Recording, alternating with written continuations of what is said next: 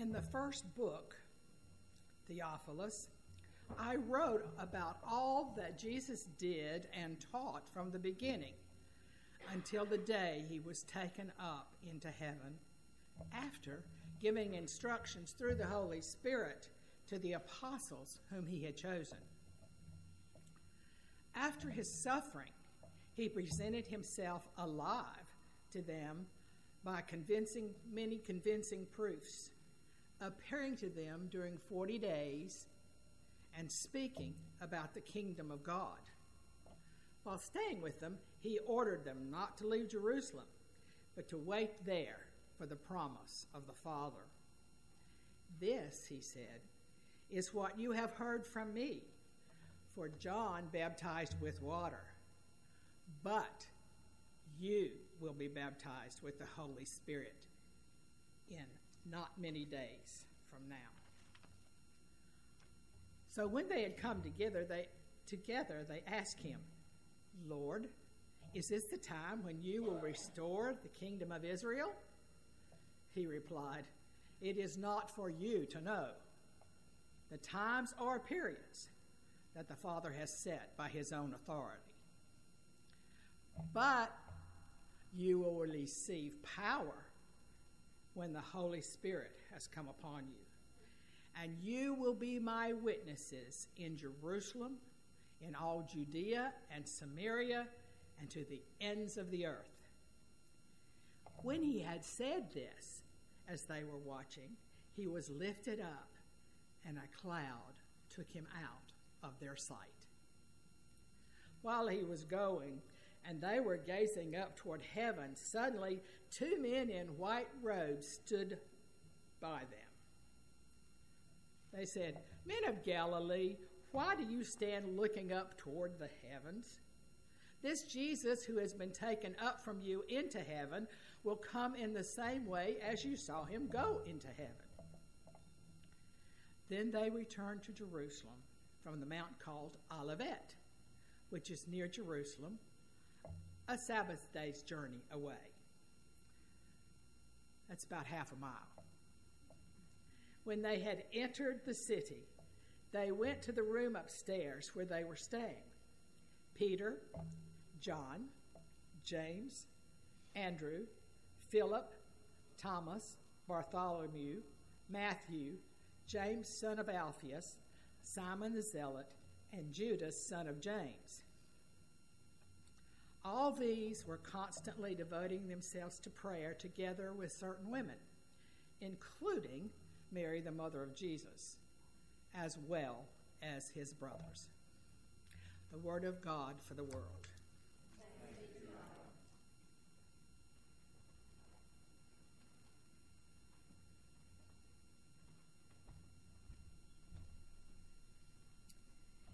In the spirit of those certain women who gathered in that upper room with all the named men, in uniting themselves together in prayer for waiting and the coming of the Holy Spirit, we're going to join together in the spirit of other women in the 1870s who put forth an appeal to womanhood throughout the world for a Mother's Peace Day that later became the inspiration for Mother's Day in 1914.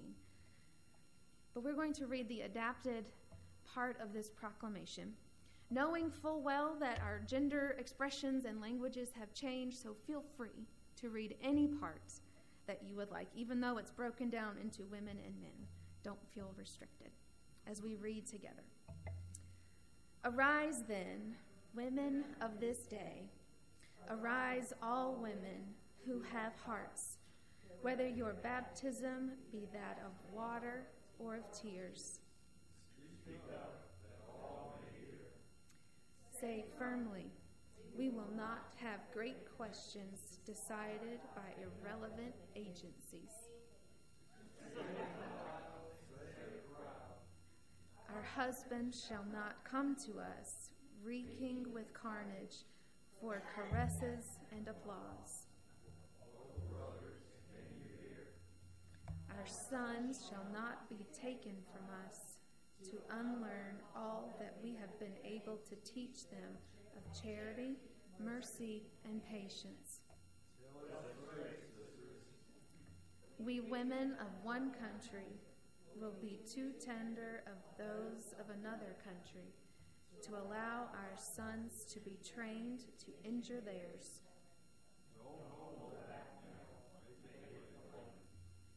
From the bosom of the devastated earth, a voice goes up with our own. It says, Disarm, disarm, disarm, disarm every heart, every nation. In the name of our shared humanity, let us follow the steps of the ways that make for peace. Will you pray with me?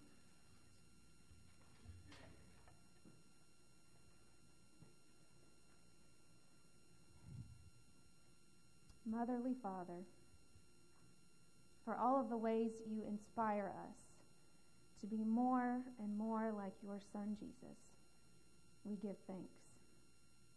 For the courage it takes to live from the heart, we give thanks. We know that in your love, in your heart, there is room for reconciliation, there is room for failure and there is room for community to be born ever anew. And so, thank you for this day, for all of the reminders that are present around us, in us, and among us, that our work of peace is the work of love. And so, may the words of my mouth and the meditations of all our hearts be pleasing and acceptable to you this day. O Lord, our rock, our mother, and our Redeemer. Amen. As we have heard earlier in the service, today is Ascension Sunday. How many of you have heard of Ascension Sunday before you came in today? Great. More than I thought. More than I did when I was growing up in church. I learned about Christmas and Lent and Advent and Easter. I got Pentecost in Sunday school, but until I got to seminary, Ascension was a new one for me. It's not a commonly used word in our vocabulary.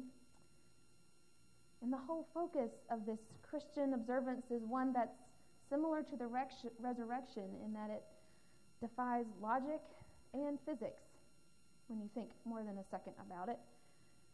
Because this is the day when Jesus is raised up into heaven by some invisible divine pulley and lever system.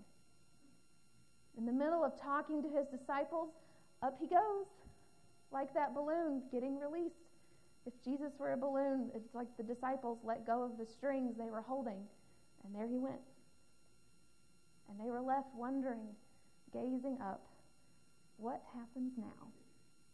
So if this day isn't strange enough, it gives Easter a run for its money in the most bizarre, can this, did this really happen kind of story. But it's the ascension of Jesus, along with next week's celebration of Pentecost, that mark the two events that formed the early church and then sent them out into the world with Jesus' command to be my witnesses in Jerusalem, in Judea, in Samaria, and to the ends of the earth. It's not Christmas and Easter that formed the church, it's Ascension and Pentecost. So, where are our crowds today? Like Christmas. Maybe next year. But as incredible as it sounds to believe, this fact that Jesus rose up as if by magic, as if by spirit filled ascending. As incredible as it sounds to believe, enough people did believe that something like this happened, something like this changed those early witnesses. That they told enough people about it who also believed, passing on the story that we are here today. Because enough people were willing to hold on to hope and faith in the faith in the face of what is impossible that we are sitting here being church in 2018. So it's an important day. Ascension Sunday is not only a hinge between the two scriptures, between Luke and Acts by the same author, it's also a hinge between the stories of Jesus' ministry, that is the gospel, and the stories of the ministries of his disciples, which is the book of Acts. The ascension pivots us and our gaze both upward and outward, anticipating what is coming and instructing us on how we are to wait in the meantime. As the gospel writer and early Jesus movement historian Luke writes to Theophilus, all of us who are lovers of God, he calls us to remember the actions and teachings of Jesus as we hear about this last and final act of Jesus, departing with a blessing and a promise that we will not be left without instruction. But that promise is challenging to hold on to. It was hard then, as it is now. We live still in a world that expects proof, tangible results that we're doing the right thing. Peace, prosperity, longevity, stability, all these things are what success and doing the right thing is often measured by. So, thus, we get the disciples' final question. Of all the questions I would ask if I knew it could have one more chance with Jesus, this would not be it, but this was theirs. Jesus is now the time you're going to restore the kingdom to Israel. Is now the time that we'll understand the ultimate proof and the results that this Jesus movement of yours was successful the deepest desire to return to the good old days lingers deep inside all of us. But since the Annunciation, since before Jesus was born, Jesus has been about the work of bringing the kingdom of God to the world. Not as a new political policy or bordered territory, but to take root within the human heart. Avoiding a direct answer to this question, as is classic Jesus, he shifts the focus from knowledge about time and place, physical, tangible things, to the mission that would continue as the kingdom of God becomes the people of God, who receive the fullness of the Holy Spirit and who witness to that Spirit wherever they are. The mission is not about being a physical place and body and community with borders. It's about being the people of God, borderless, timeless, all throughout time and space, full of the Holy Spirit. But in order for that fullness of the Holy Spirit to come, Jesus had to depart.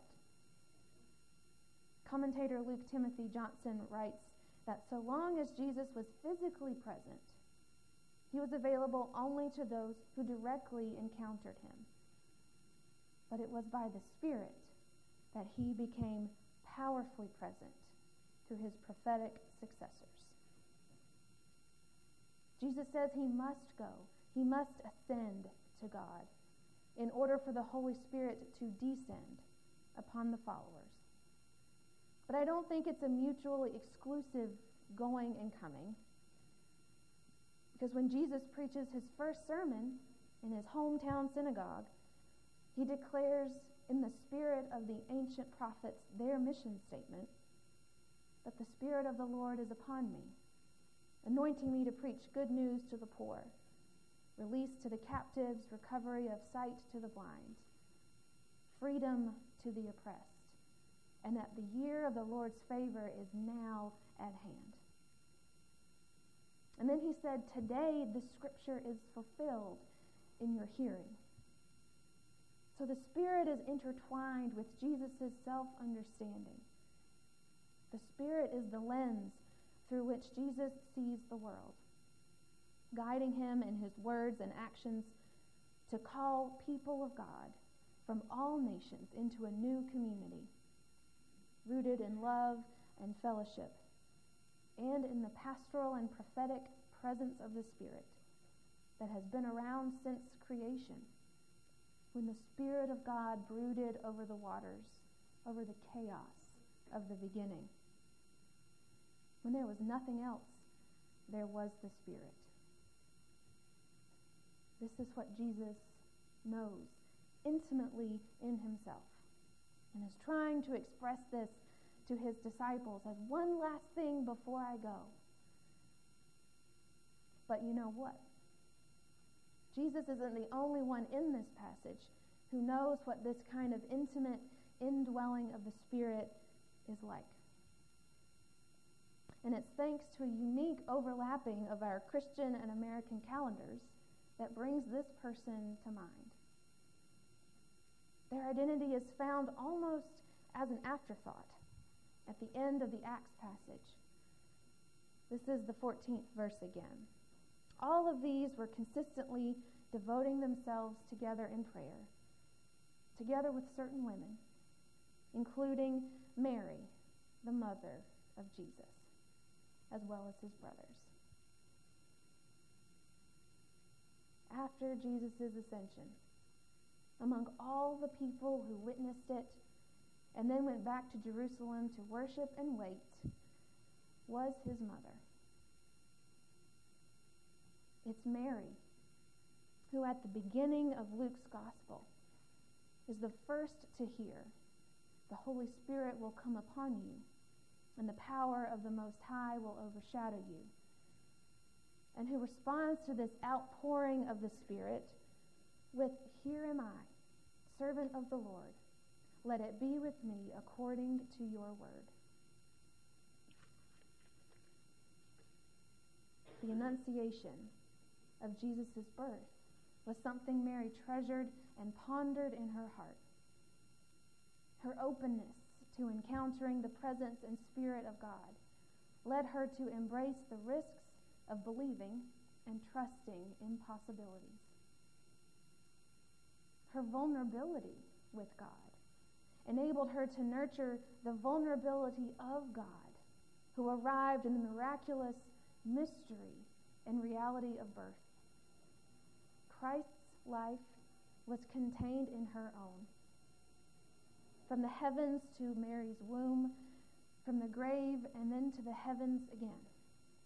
Mary witnessed it all and witnessed to it all. So I can't believe it's just an accident that Luke names Jesus' mama here.